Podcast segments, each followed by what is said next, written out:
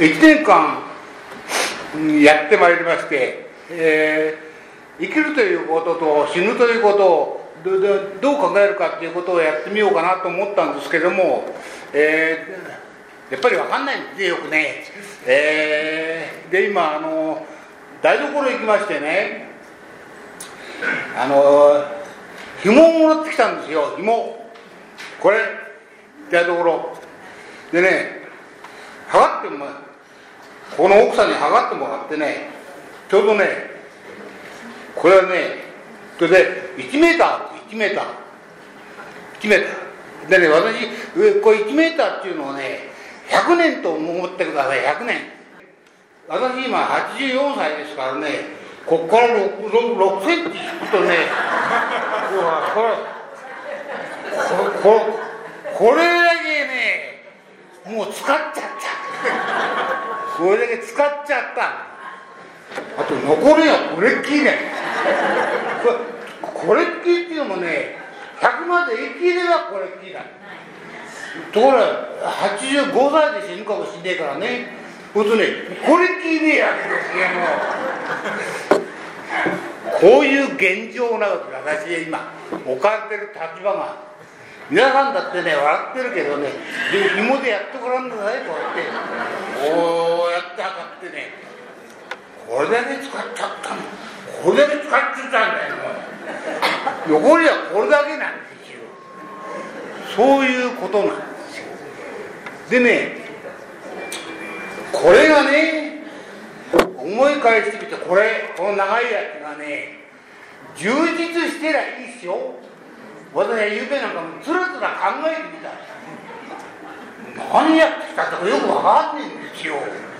これだけがなんかドルドルドルドルやってきちゃったみたいな感じなんで。しかもこうやってみると長いでしょ？だけどね極めて短いように感じるんですよ。皆さんどうですか？自分の人生考えて。今までやってきたの長い長い人生だったと思いますか？それともあっという間に来ちゃったかと思いますねどっちかなんですけどもねこれは人それぞれだから分かんないと思いますが私なんかね何やってきたんだかよく分かんないんですよこれが、うん、そういうわけでね生きるっていうこともよく分かんないしこれからすぐやってくるこう死ぬっていうこともよくわかんないんですよ。ですから話にならないってことはねこれあのしかしまあ私どもはあのいわゆる小学校中学高等学校まあ大学まで、えー、いろいろ教育を受けてきまして大学大体がねこの科学的な根拠に基づいたその学問をしてきたわけなんですよ。ですからね理屈で分かんないことはやっぱり分かんないんですね、うん、特にね自分で経験したことのないことっていうのはねなかなか分かんないんですよ。えー、その代表的なのが死ぬってことなんでね私まだ死んでませんのでねこれあの私私は確かに先に行くのはこのおばあちゃん私の母親ですけれども先に行くだろうとは思ってるんですけれどもよく観察してみようかと思ってるんですよ私はあの死人側をね死人側をこの頃ね観察できない人が大部分なんですよ。みんな病院行っちゃうから。でね私のねあおじいちゃんおばあちゃん、え、お父さんお母さんまあ前のお母さんですみんな自宅で亡くなりました。ですからね死に顔を私は知ってるんですよ、えー、あの本当にねじいさんばあさんなんかみんなねあ脳っ血で死にましたからね。あ3日4日ねグーグーグーグーいびきをかいてね浮いてね、うん、知らない間に息が絶えてたっていう感じなんですね。で私のね前の頃なんかもねやっぱり44歳でパタンと倒れましてねお昼頃倒れてねその晩の9時にはもう息引き取っちゃったからね。だからねあっという間でね、えー、これもね意識が戻らないでそのまんまですから。ですからどっちことないんですね。全然わからない。苦しいんだか苦しくないんだか楽しいんだか楽しくないんだかさっぱりわからない。あの、えー、そんな塩梅ですから自分が死んだらっていうことをね考えても分かんないしまた死んで経験してまた戻ってきて皆さんに詳しくお話しするわけにもいかないし、えー、これはね困ったもんなんですよ。でね今日お話しするためにまたね本を買ってきましてね立花隆さんっていう本を買ってきて「死は怖くない」っていう本を買ってきたんですけどね、えー、これはね帯帯帯にねこう書いてあって死ぬというのは夢の世界に入っていくのに近い体験だからいい夢を見ようという気持ちで自然に人間は死んでいくことができるんじゃないかと。つまりあんまり怖くないと。こういうことをまあ言ってるらしいんですけどこの立花隆さんに自身にしろですね経験してないんですからね。ねわけは分かんないわけですよ。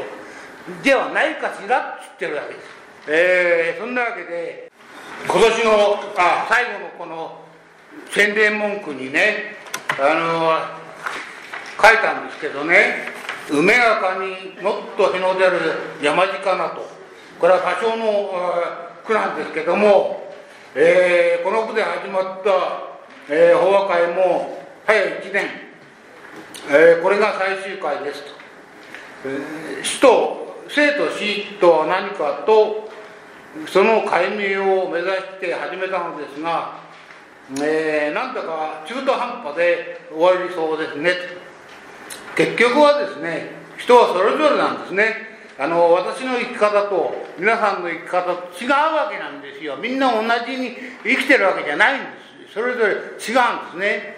だからそれぞれなんですね。だからそれぞれがそれぞれのところで、えー、精一杯生き抜いてあとはあ仏様の大きな胸に抱かれていくということでしょうかと書きましてね。この仏様の大きな胸に抱かれてっていうところがよく分かんないと思うんですけども私も分かんないんですが、えー、あのー、あのー、何つったらいいかね。あの私のところ私の親父なんかはそんな感じでしたね。あの極めて安らかなんですね。あの、えー、私の親父はあのがんでしたから頭はしっかりしてるわけですよ。で最後の最後までねあのまだまだ遅えなお迎えが遅えななんて言ってましてね。あのしかしてて頭の方は、えー、でもねあのあ結局はねスースかスースかスースか寝ててねあのその晩だけね私がねそばについてたんですよ。後の時間は全くついてないんですから私は夜遊ぶのが忙しいからね。あのそれどころじゃない。あのついてるのこのおふくろさんかねうちの方かねあのここの住職の周海商人とかねそういうのがちゃんとついててくれたわけです。私は外で夜遊びしてるわけですからだけどその晩だけね不思議とね私は俺は今晩ついててやるってこう言ってねついてたんですよ。それでその場に亡くなってたんですよ。うんそれでね私はありがたいと思ってるんですけどあのー、要するに亡くなった時も分かんないんですよ私には。私もそばで寝ちゃってたわけです。はいはい早い話が。あの看病しているようなふりをしながら寝てるわけですよ。で私の娘が一緒にいまして「お父さんお父さんおじいちゃんがね静かになっちゃったよ」ってこういうわけですよ、うん、それで暴くっちゃってねこっちもね。で、えー、瞳孔を見たりね息をやったりね心臓触ってみたりなんかしてみんなこれなんですよ。そういうことでね本当は私知らないで寝てたんですよやっぱり、ええー、そんなことでありますから、えー、まあわからないですね。わからないけど静かに行ったってことだけは確かだろうなと。こっちこっちも安らかに寝てるわけですから。向こうも安らかに息を引き取ったんだろうなと思うんですよ、えー、そんな安排でね、えー、結局は分からない。分からないけども、えー、そういうことですね。やっぱりね私の親父なんかはね死んだら日蓮様のお祖様のもとに行くんだっていう考えがあったんですね。それでねここ中村新民さんのね詩をここに載せていただいたんですけども、えー、つまりお釈迦様がお通りになるとあなたちは次から次へと開いて喜び迎えたというと。これ本当なんですよ。これね古いお経には全部書いてある。んですこれこのことが書いてあるんですよ。お釈迦様が行くとねみんな喜んでね花が開くんですよ。パカパカパカパカパカパカ開いていく。そういう情景は昔のお経には必ず書いてあるんですえー、なんで開いたか知らないでしょ？なんで開いたか知らないけどとにかく喜んでるんでしょうね。花がね。それだけ聞いてもお釈迦様がどんな方であったかお分かりになるでしょうと。私の信仰は単純で平凡だが宇宙は大きな蓮の花だと言われた。こういう死の心に心から感動すると。蝶を見ては合唱されたというお釈迦様。鳥獣中魚すらことごとく皆成仏するとおっしゃった。お釈迦様本当に偉大な詩人です。坂村新民平成18年永民97歳こういうわけですね。で春が来て去年と同様に花々は一斉に福くたる香りを放ち始めましたと。まだ桜咲いておりません。咲いておりませんけどもう時期咲くでしょうね。桜が咲きます、えー、翻ってこの1年私は何人もの親しい方とお別れをしました。事実親しい方が次から次へ亡くなりました。お別れをしたんです。つまりいつまでも生きてて一緒に遊んでもらいたい。そういう人たちが亡くなっていきました。この無常の天地のもとで自分が与えられた命を精一杯生きそして安らかに死を迎えられたら最高だと思っております。こういうその、まあ、宣伝ビラを、えー、書かせていただきましたが、えー、まあ希望ですね。これは希望。私の希望。私は、えー、あの長い暴走生活でですね、えー、何人もの五輪中に立ち会っておりますけども、えー、安らかに死んでいった方も多々おられます。が反面のたうち回って死んでいった方も何人か知っております。えー、痛くて痛くてしょうがなくてですね、肝臓がんだ腎臓がんだなんていう方はねまあ、とにかくのたうちもあってね、えベッドから転げ落ちるような状況でね、えー、死んでたというようなこともあります。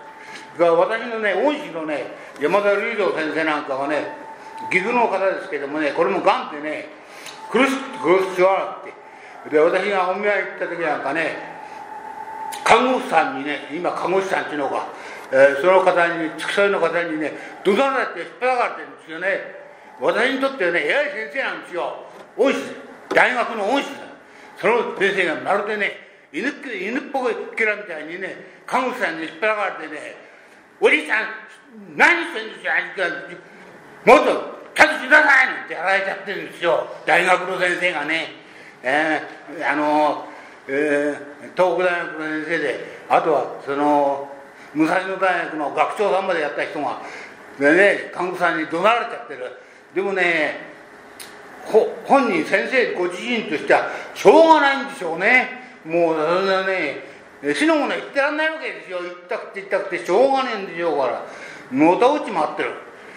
そういうようなことも知っております。知っておりますがですね私の願いとしてはねできるだけ安らかに死にたいもんだとまあこう思っておるわけであります。でえー、私はね学校出てからもう60年経つんですよ、えー、学校時代はね遊びほうけておりました。あんまり勉強してない。あの東大というとこへ大学院に行ってたんですけどもその時もねあの大体がね本郷の方からこう入ってくるわけあっこへ入ってくるわけですよ。その時は勉強したい気持ちで入ってくんですけどね教室が近づくと勉強したくなくなっちゃうわけですよ。でね要するに通り過ぎちゃうわけです。さっさっさっ通り過ぎちゃうとね上野のねあの忍ばの池の崖のとこ行くわけですよ。私下に、うん、動物園が見られるわけですね。だから動物園魅力的だな。ついついね動物園行っちゃうわけです。うちを出る時はね行ってまいりますって学校行くような調子でもって行くんですけどもで学校へ行くと通り過ぎて動物園へ行っちゃう毎日ところで何をやってるかというとね俺たちが一番好きなのはゴリラなんでしょうあれはね、うん、こっち動かないね全然ねこっちを見てるわけですよこっちも負けるものかと思ってねこうまあにらめっこじゃないけどね見てるなんかなんとなくこう哲学的になるんですね考え方がね人生とは何かとかね、うん、お前は、ジャングルの中が良かったのかな。ここではどうなんだろう。毎日の餌を与えられているとはいえどもだ。いえども自由ということは何事かとかね。ゴリラと対面しながら考えるわけですよ、うん、学校へは行かない。じゃあ卒業したのもやっとこなっと。一番ビルで出たぐらいですか、えー、そういう、まあえー、卒業をしまして、まあ、卒業したっていうのは、えー、違うんですね。卒業させていただいたわけですよね。でそれあとがねまた勉強しないんですね。うちの女房に言わせると遊びほうけてたとこういうわけなんですけども、えー、そんな俺自身は遊びほうけてたわけじゃねないんですけどもその すぐにね学校の先生始めたんですよ。あの立正大学というところでね、うん、英語の先生。若いですからまたね若い若いから生きがってるわけですよ。でその頃はね立正大学はね熊谷っていうところにねキャンパスを作ってね学生さんをジャンツかジャンツか入れた時代なんですよ。1学年3000人いたんですから。ええ。だから先生が足んないわけです。じゃあ俺みたいなやつでも借り出されたわけで早く言えば、ね、英語の授業はね人数が決まってるんで1クラス50人って決まってるわけですそれ以上100人だ200人だっていうクラスはない。一クラスは50人。そこに先生が一人くっついて教えるってこういうわけねえ。何クラス持たされたと思います。12クラスですよ。今の大学の先生なんか3クラスぐらい持ちゃ大きな顔してるとんでもない私なんかから時代12クラスですよ。だから熊谷に泊まるわけですよ。泊まるわけ。だからこういうあのほ朝星野先生が今日来ておられるかもしれませんけどよく知ってらっしゃると思うんですええ、同じ大学で英語を教えておられましたからよく知ってられると思うんです、ね、であのそういうような安排でですね決して遊んでるわけじゃないんですけどもであるお寺の住職がやってたからね土日曜日はお寺の仕事やるわけですよ。ねだから決して遊んでるわけじゃないんですけども、えー、女房にとっちゃ遊んでるように見えんですね。あんたは遊びほうけてたとこうや。私は無無理に逆らわないことにしてる。んですさようさよう。さよう結構。で、まあ、話は取れちゃいましたがえー、時代60年間私はパーリン語っていう言葉をやっておりまして翻訳をやってると。で翻訳をね出版をした本になで出したというのがね今から何年前かな30年ぐらい前なんですけどもちょうどね日蓮大聖人これのね亡くなってからちょうどね700年目700音期っていうんですけども700年目がね昭和56年なんですよ。昭和56年。でその年にね八王子の本流寺でねあのまあ700年の記念事業っていうんですかねそういうのでね栗栗を立て直してそれからお墓の区画整理をしてそういうような事業をしたわけですよ。お檀家からお金をいただいて寄付を募ってやった。でそれは OK できた。皆さん一生懸命やってください。できた。でね自分自身でも何かしたいなとこう思ったんですよ。お寺の事業じゃなくて自分個人でお祖様に何か捧げたいなと思ったでその時にね自分が訳したものをね本にしてお祖様にあげようかと。で出版をしたこれは30年ぐらい前の話。時代今日までそれが続いちゃったわけ。です、ね、全部で書いた方が15冊ぐらいになるんでしょう。でね総ページ数がね9000ページぐらいになるんですよ。うんそれね何だか知らないけど続いちゃったわけですよ。だらだらだらだらだらだら根治まで来てるわ。けああまあよくよく勉強したな。よっぽどよくすごいなこう言ってくれる人は誰もいない。まあ誰もいなくてもしょうがない。これは。あんまり評判にもならない。というのはですね私がやってる翻訳をしているものがねみんなね症状仏教なんですよ。皆さんがやってるのはね法華経。妙法蓮華経。これはね大乗仏教。うん。いやね大乗仏教はね人様を救おうっていう気持ちが強いんですよ。ところがね少女仏教私がやってる少女仏教っていうのはね自己本位でね自分さえねこう悟りを開けば人のことなんか構ってやらんねえってことなんですよ。うん、人間にはねあ国でもそうですけど2つのやっぱり生き方があるんですよ。例えば今のアメリカのねトランプさんという大統領がこんなあれはねアメリカで強くならいいんだ。他のうちことの国なんか関係ねえんだってこういう方向ですよこれも正しいんですよ。これも正しい。なぜかっていうとね力の弱い人にね手助けなんかできないんですよ。自分が全く力がないのにねちょっかい出してねよその国のことを一生懸命やろうったってね本当はできないんですよ。まず自分の力をつけてそして要請があったら他の国を助けよう。自分の力をつけるっていうことは大事なんですよこれは。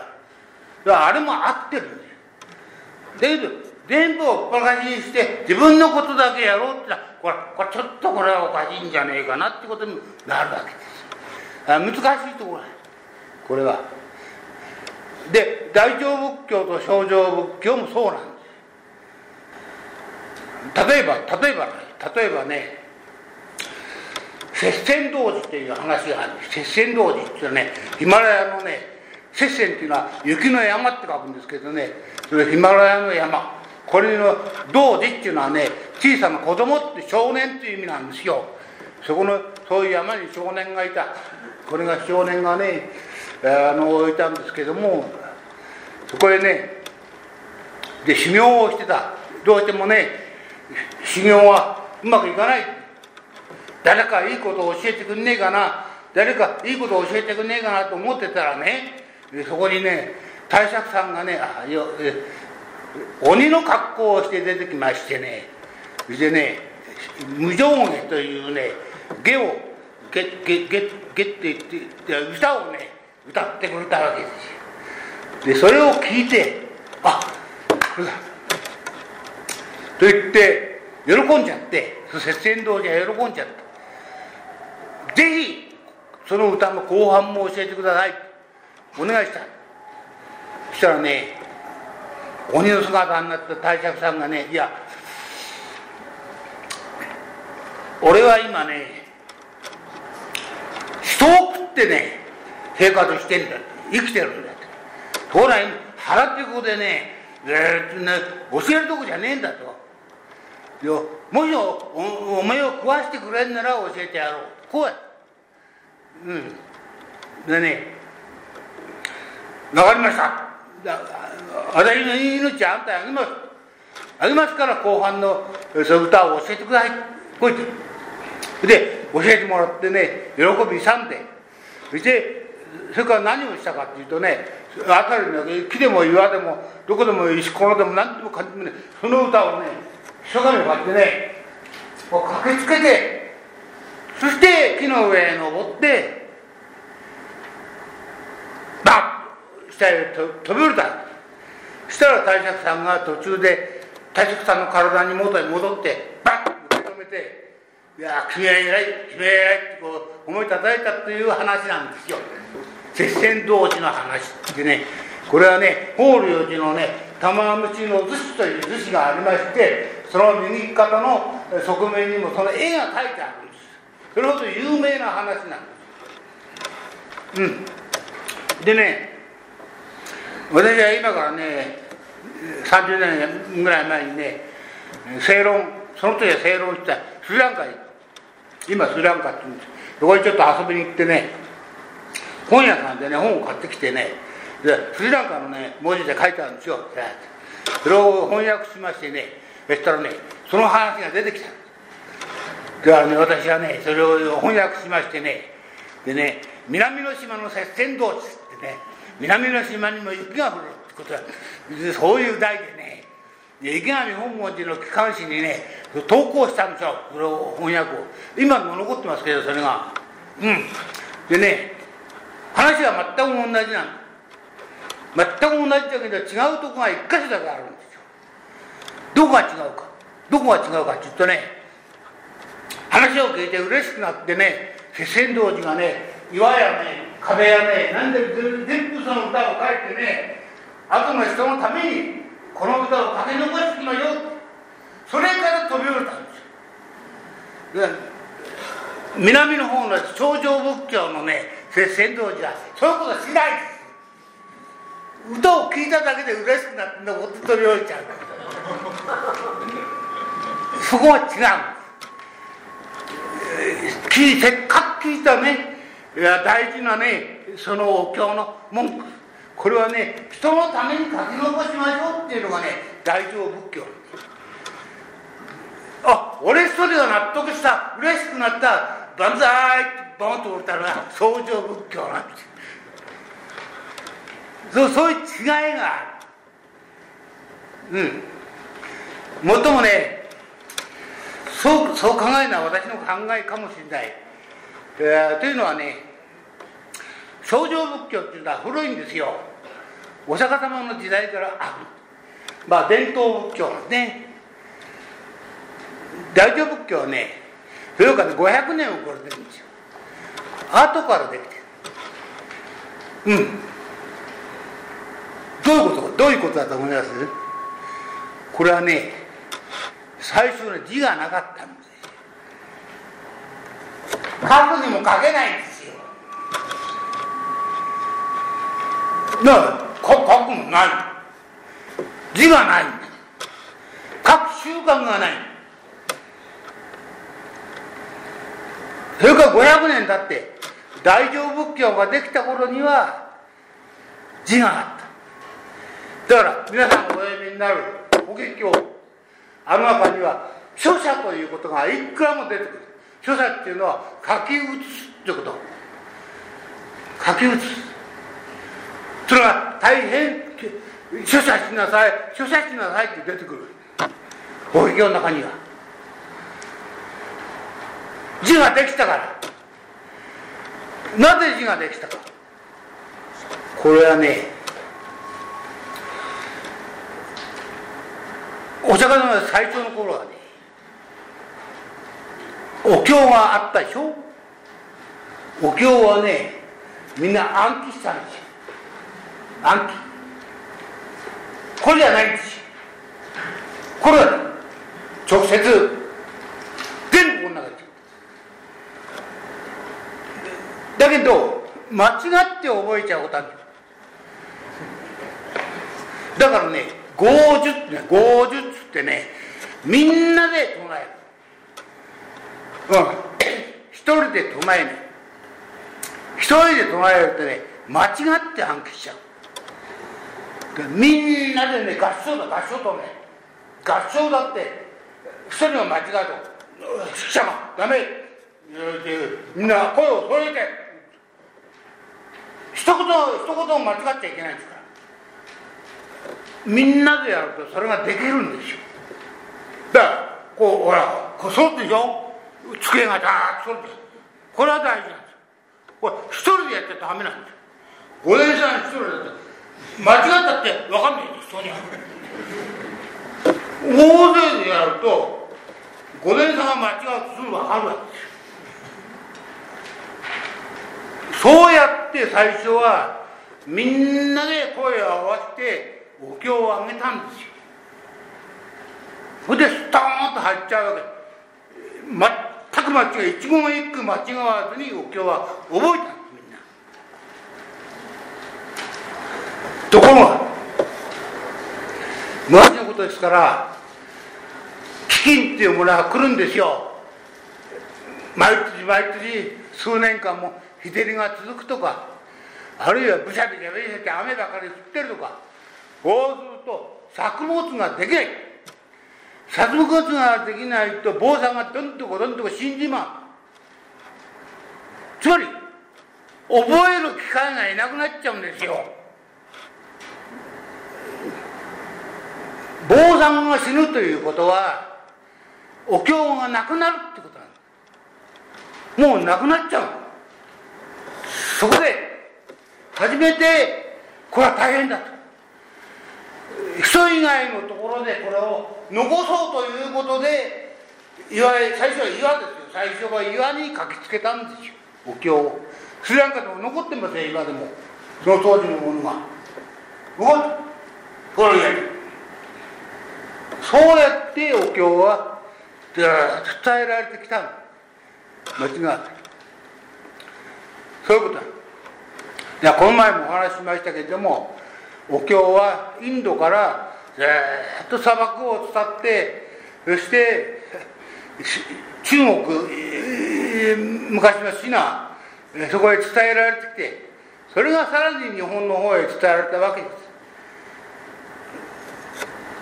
平山郁夫さんの絵なんかではラクダがたくさんいてそこへみんな背負ってお経を背負ってできたお経ってお経って重いですからねあれ結構ね。一つした長い長い旅を。しかしあれが全部じゃない。全部じゃない。お経をどうやって持ってきたかっていう問題で。一番いいのは何にも持たないで全部こんな感じだこれ。そういう動きが随分あるんですよ。うん。こうやって来ないんですよ。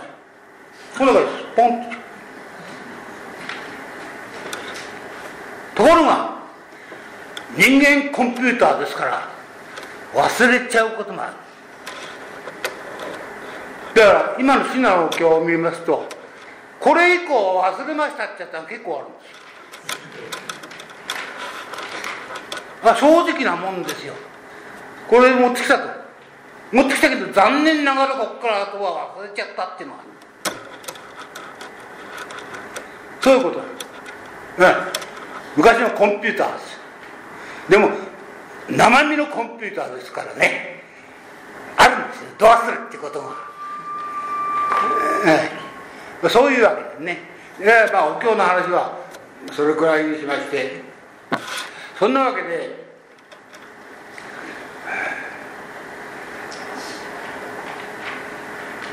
何を話したか忘れちゃった。あのー、もう半分以上切った。えー、肝心なのは何だっけ？あそうだ。あのー、生きると死ぬってことね、あのー、そこへ話を戻しましょう。えー、緩和九大っていうんですか。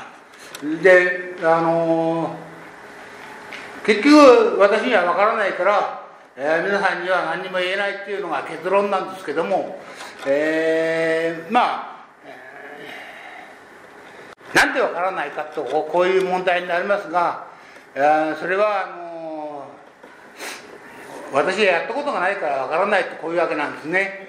あのそれから生きるっていう方も、えー、先ほど申しましたように結構このいい加減な生き方をしてきたからこれもあんまりよくわからないと。皆さんの方がずっと真面目ですからね、あのー、よくわからないまあ、えー、そんなことで私も一貫の終わりかなと、えー、思っておる思っておるわけなんですが不思議なことにですね1年間死の話ばっかりしてきますとね死ぬのになるとああんまり あんまりこう衝撃的じゃなくなっちゃうんですよね。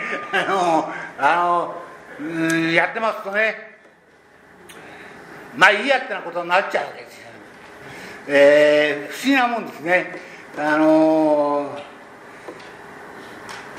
女性が大勢おられるから言っちゃいけないかもしれませんけどもあの女の人だってねあの初対面でね素晴ら素晴らしいなんて言った時はねえー、無我夢中ですけども、えー、だんだん、えー、連れ添って、えー、20年も30年もすると空気みたいになっちゃうえー、まあそれと同じじゃないかもしれませんが、えー、まああそんなことではないかなと。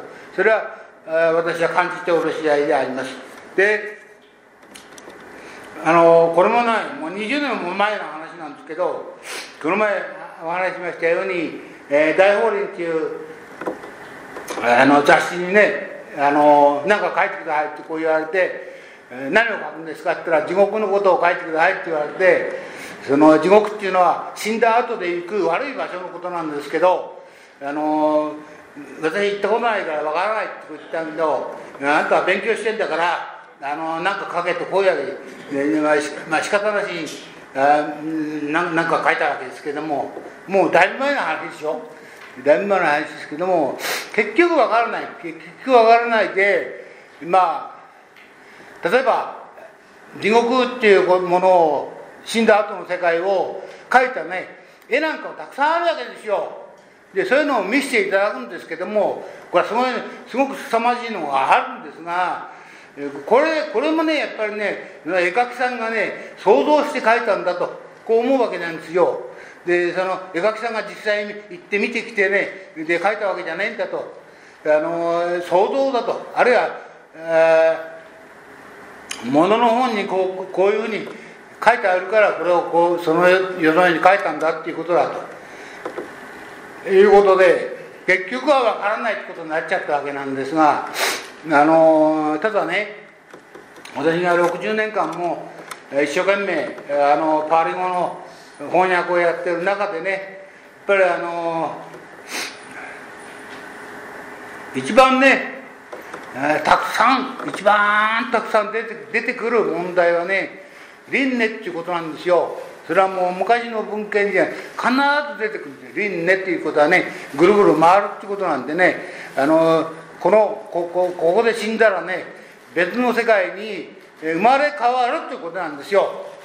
でこの絵に出てきたのもこここの前の前のあれ世があってまた前の世があって前の世が、えー、先祖代々ずっとこう受け継いで生まれ変わり生まれ変わり生まれ変わりして今があって私が死んでもまた生まれ変わり生まれ変わりして別のとこに、えー、存在していくんだとこういうことなんですよ。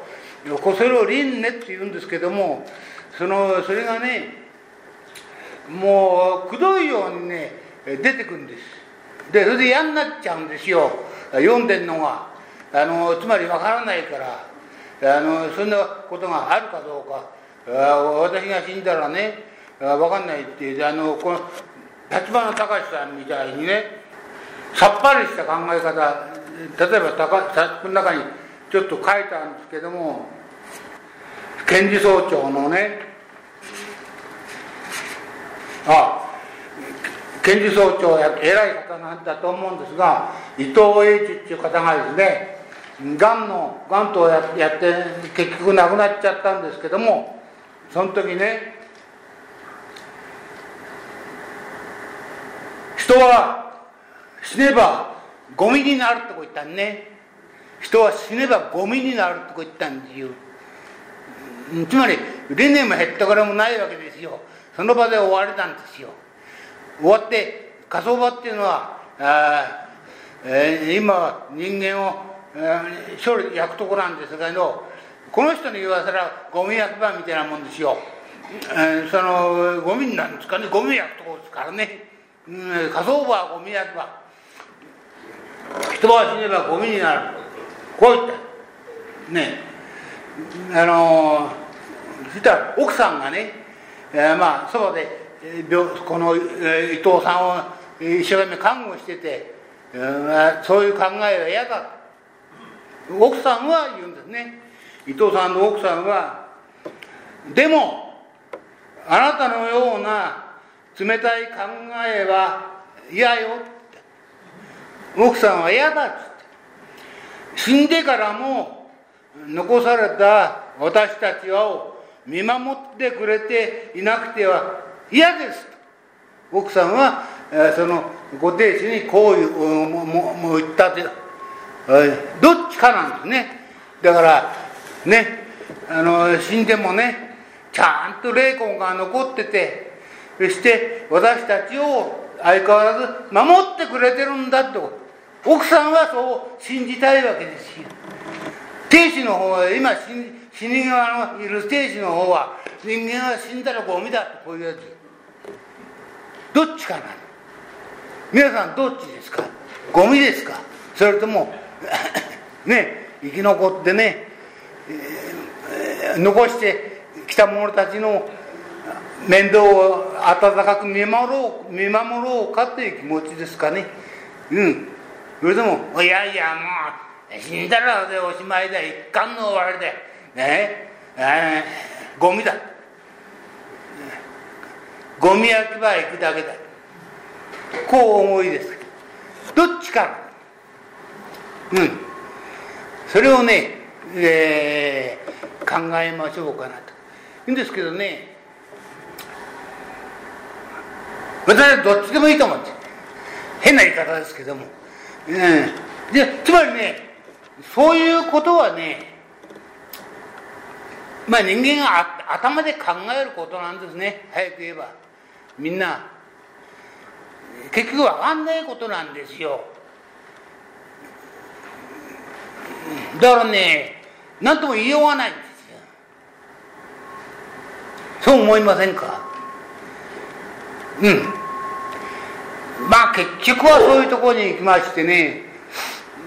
あとはまあうちの親父みたいにあるいはガーッ長い歴史を持ってね来た仏教の歴史の中でみんながそう思ったようにね、死んだらやっぱり仏様なり何なりがみんなね迎え入れてくれるんだと考えるのかね。あるいはゴミになって火葬場でもって、えー、焼かれておしまいよとこうなんのかね、え、どっちかでしょうね。うん。でまあ私はそうですね。まあ願いとしてはね願いとしては、えー、そのあんまりゴミになりたくねえなっていう願いの方が願いで必要ですよ。あるんですけどもゴミになっても仕方がねえ。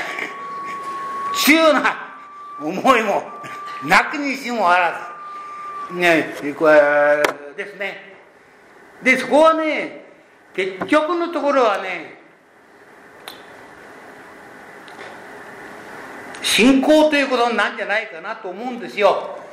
その人その人の、その人が何を信じるかっていうことになるんじゃないかな。信じるっていうことはね、考えてね、理屈でね、そして、えー、結論を出すっていう問題じゃないんですよ。これは。でね、どっちかっていうとね、宗教っていうのはね、そそそっちの方じゃねえかと思うあんまり理屈じゃないで我々はね学校で教わったあさっき言ったように私はあまり学校行かなかったですけども、まあ、時々は顔を出し教わったのはね大体がね理屈の方なんですよ。理理屈でまあよく言えば哲学ですね。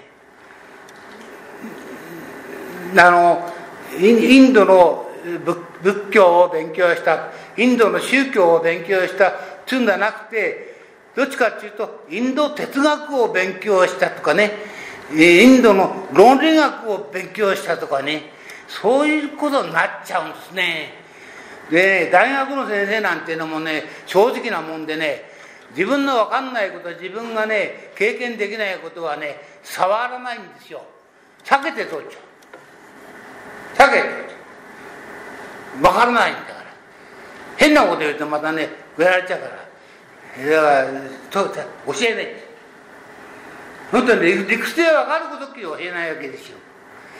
だからまああなんなんですけど宗教は結局理屈じゃないんじゃないかなと。こんなふうに思うんですね。それは真ということなんですよで長いこと私はあのまあパーリングの仏教の翻訳をやってますけどね。分かってんのはねお釈迦様だけなんですよ。全てのことが分かってんのは一般の民衆はね何も分かんないんですよ。本当に分かんないんですよ。でね分かんないで信じるっていうことはねおかしいでしょ。おかしいけどもそれは理由があるんですよ。これ変な話ですけどねお釈迦様はね悟りを開いたらね変な力を身につけちゃったんですよ。それをね六人六人図ってねまあ6つあるんですけどもその中で代表的なのがね天元って言いましてねものが見えるんですよ。例えばあっちの方であの学生さんがね小さな字をこう書いて私にこう見せるとあっちで見れるよ。私がお釈迦様だと分かるんですよそれが。何を書いたか。私は今やられたって私は全く分かんない。そういう超能力。超自然能力。超人間能力。これをお釈迦様はなんか悟りを開いた途端に身につけちゃった。うん、で空に飛び上がってみたり。あるいはね法劇の中に書いてあるね。上から火を出して下から水を出して人に見せたりね。そういうね超人間的な力。言ってみればね人間の過去のこと現在のこと未来のことを全部分かっちゃうそういう力をね身につけたらしいんですよ。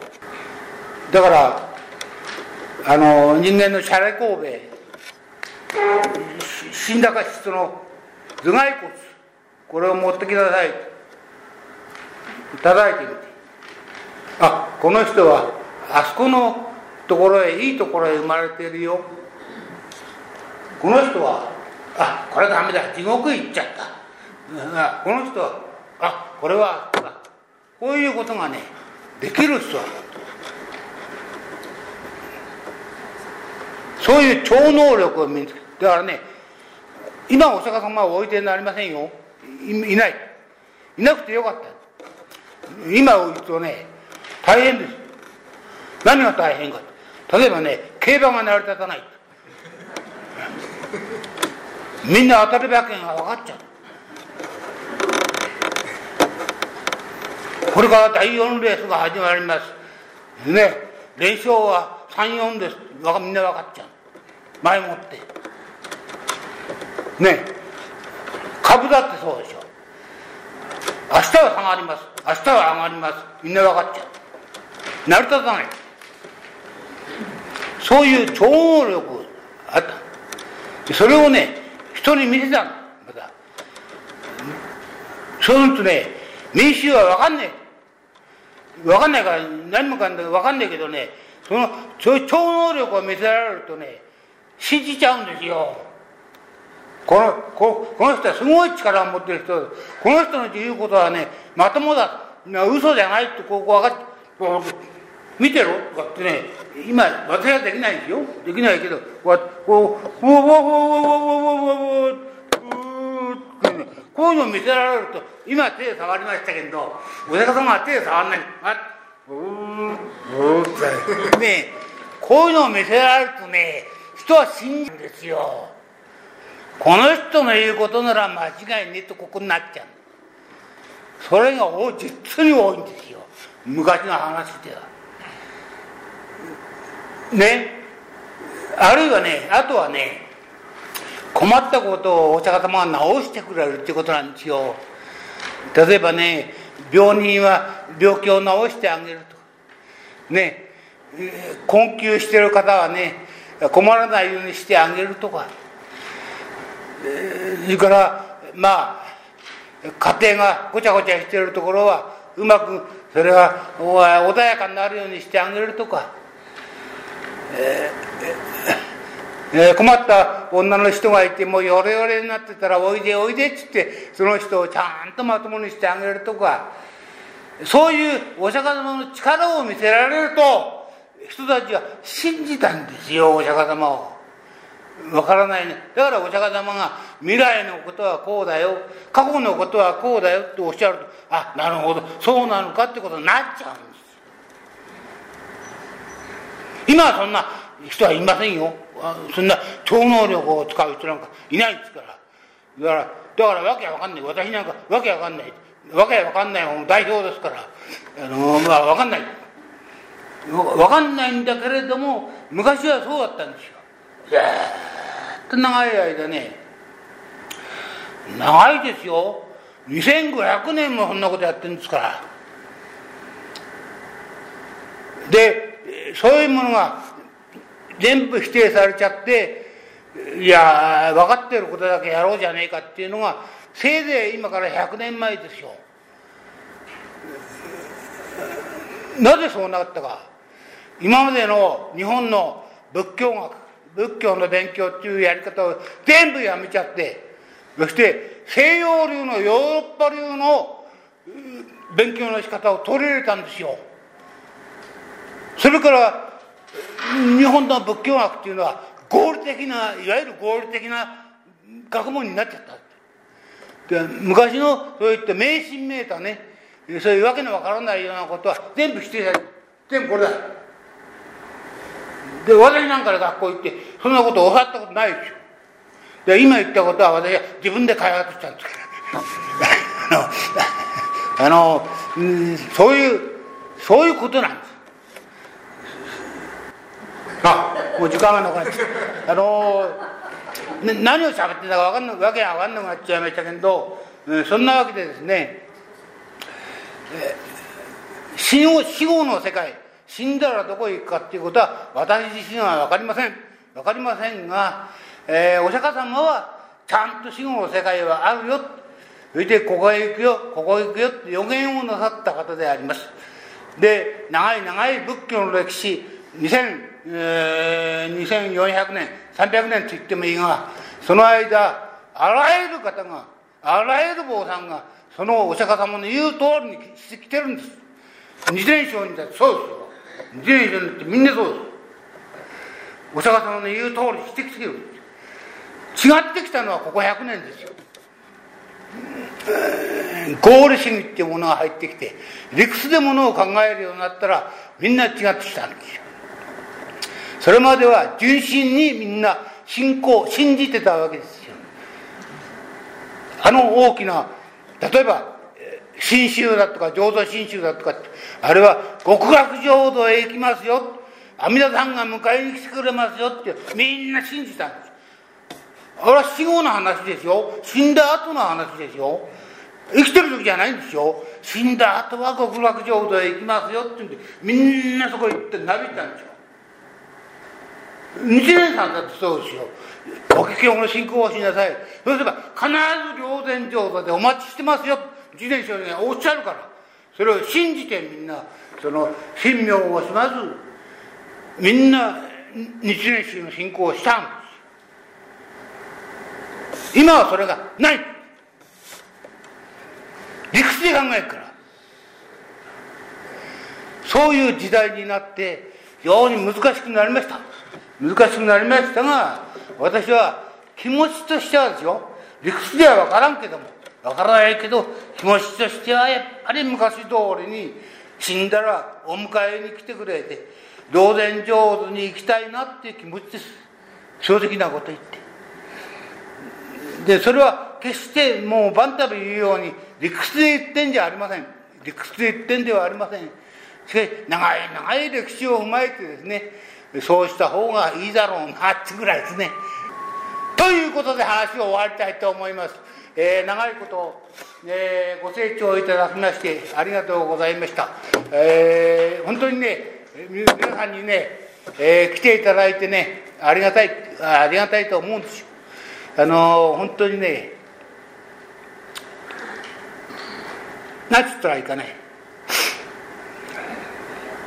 私ね、今から十何年間前はね、えー、ここの住職辞めてね、で、タコっていうところのね、西恩寺っていうところのね、えー、住職になって、えー、そこでカトリックなんですけども、そこへ行ってたんですよ。そこはね、こういうね、お檀家がね、一人もいないんですよ。一人もいない。檀家が一軒もないです。うん。どうしてたか。毎日ね、カラスとネズミとね、それからね、スズメが相手ですよ。うん、あとはお百姓だ。毎日毎日百姓だ。それを8年間。ね。だからね、こうやってね、こんな大勢の方がね、私のまずい話をね分かってんだか分からんだってんだか分か分かりますえー、えー、一生懸命聞いてください一生懸命苦してんのかもしんないけども、えー、まあ聞いてくださって本当にありがたい感激してね私自身が感激してるんですということでありがとうございました